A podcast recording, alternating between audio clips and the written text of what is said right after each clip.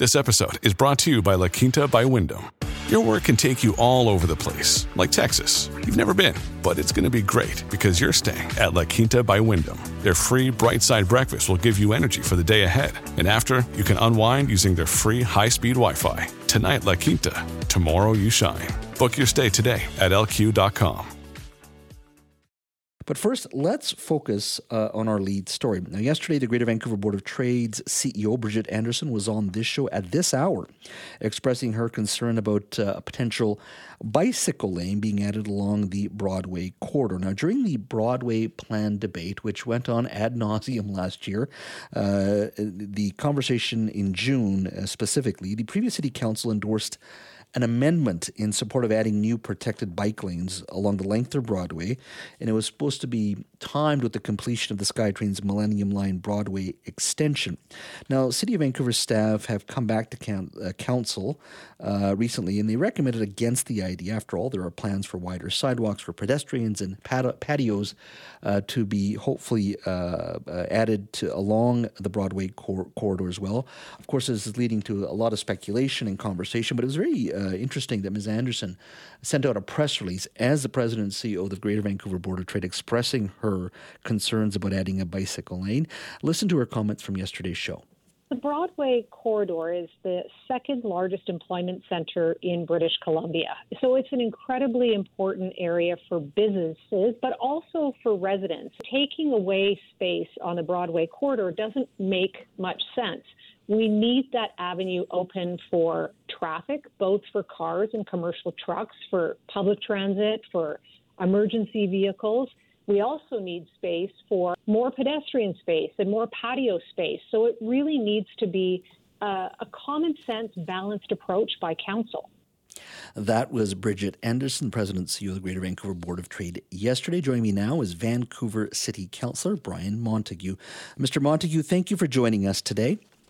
Jazz, happy to be here. Thanks. When I talked to Bridget Anderson yesterday, a lot of phone calls on her open line or buzz line as well. People are supportive or not supportive, but people get riled up about bicycle lanes, and I think people generally are supportive of them, of course. They're one part of our transportation system, but certainly this conversation around the Broadway corridor, it's been quite animated, the conversation itself. Your thoughts first and foremost. I know this is recommendations from city staff, reports come to city all the time. Where does ABC, your fellow ABC councillors, the majority sit on this issue?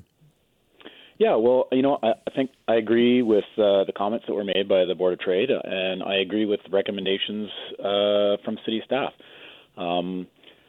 They've come back with a recommendation not to include active transportation lanes in the new Broadway corridor. And I think in the report that they've provided to council, they hit a lot of real common sense. They talk a lot of things that are just straight common sense on why we should. They're looking at the pros, they're looking at the cons, and they've come to council with this recommendation, and I agree with it. Mm-hmm. There's also been talk, of course, that there is already a bicycle lane along 10th Avenue. I mean, I know you're not against bicycle lanes. I don't think anybody's against bicycle lanes being put in, but I guess this is part of that conversation as to how much can you accommodate, because ultimately you still need that commercial traffic to be moving, you need people to be moving, and you also want to have some patio space along a very busy corridor when it comes to people and jobs. Yeah, I think there's a number of things you have to look at, and you have to give people options on how to get around the city, and that includes everything, by bike, walking, transit, car. People use all different modes of transportation, and we need to make sure that the Broadway corridor is is a place for everybody and accessible to everyone, regardless of how you get around. Let's be very honest here. If we're going to build a bike lane, why would we do it where we already have one? Mm-hmm, mm-hmm. Now, I want to touch on another issue which has come up this week, and it was once again another report. Reports are always coming to council, but you're certainly going to be having this conversation. Now, the Broadway plan itself is, it's 485 blocks. It is going to lead to greater density along that corridor. It's a very busy place, a lot of jobs there, significant increase in people moving there as well. Mm-hmm. There was something referred to as a pace of change policy in one of the reports. And that report basically says that, look, we don't want to be, have so much development it leads to people being displaced. And we want to be able to handle the amount of redevelopment and rezoning and density that's going to come to the Broadway issue. They have basically said, I think, they're going to take 5 new applications a year, which I'm going to assume 5 high-rises or 5 buildings is what the recommendation was from city staff. Now, of course, council still has to debate it and all that sort of thing.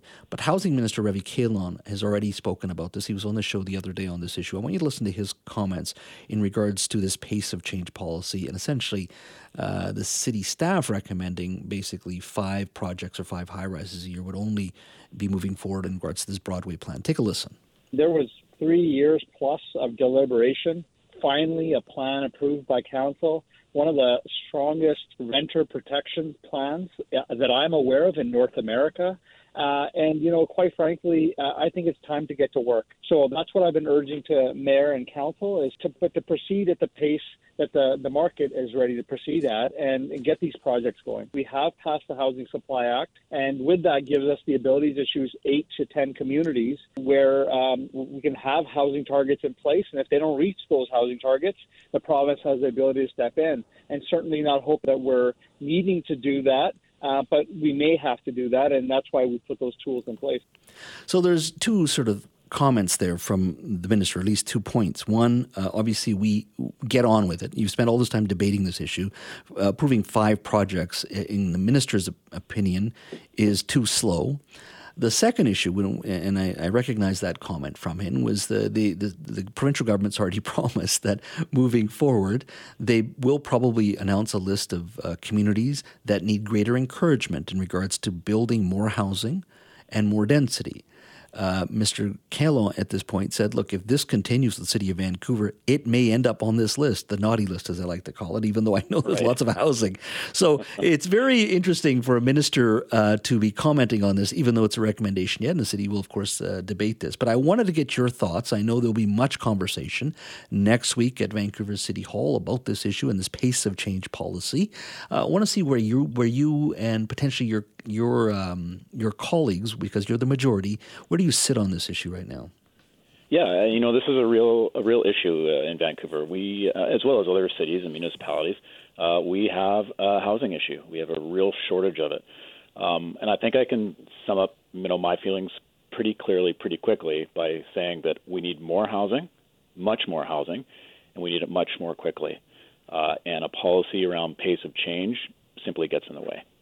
So certainly the recommendation of 5 projects is too little in your mind. It is too small. You need to be doing a lot more rezoning, or at the very least, you need a lot more housing built quickly in regards to this plan. So you will not be supporting the recommendation, which I think is 5 projects. I think we can build far quicker, far more, and I think we can do better. So you expect you and your colleagues to be pushing a lot further on this next week when you have this conversation? I can tell you I'm going to be pushing for a lot more to be built in a lot shorter period of time. Yeah. Do your colleagues understand, and I don't mean this to make this specifically ABC, but there is a desire, I think finally, and I don't care who at parties and municipally or federally or provincially, that there is a desire to just get on with building now in this city as quickly as possible? Yeah, and you know what, it was one of the things that we ran on, 3-3-3-1, right? It's all about making it easier and quicker to build housing in this city, and we're striving to get to that. We want to make sure that there's less red tape, less bureaucracy, so that people can get in and build the housing that's desperately needed.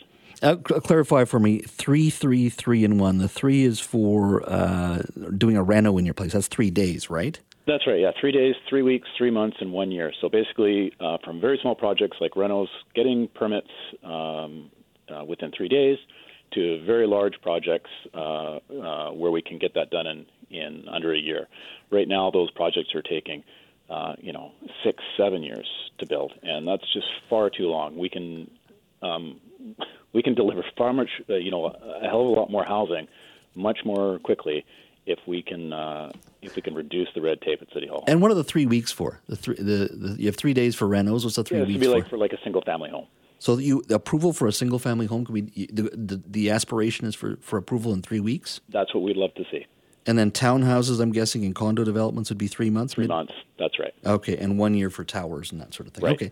Well, that is aspirational. I'm sure you'll be held to account, certainly by taxpayers on Election Day next time, that's for sure. But, Brian, I want to thank you so much for being on today because I think these are two big issues this week, and a lot of folks will be paying attention. You've clarified a lot for us today. Really appreciate your time. Great, thanks for having me.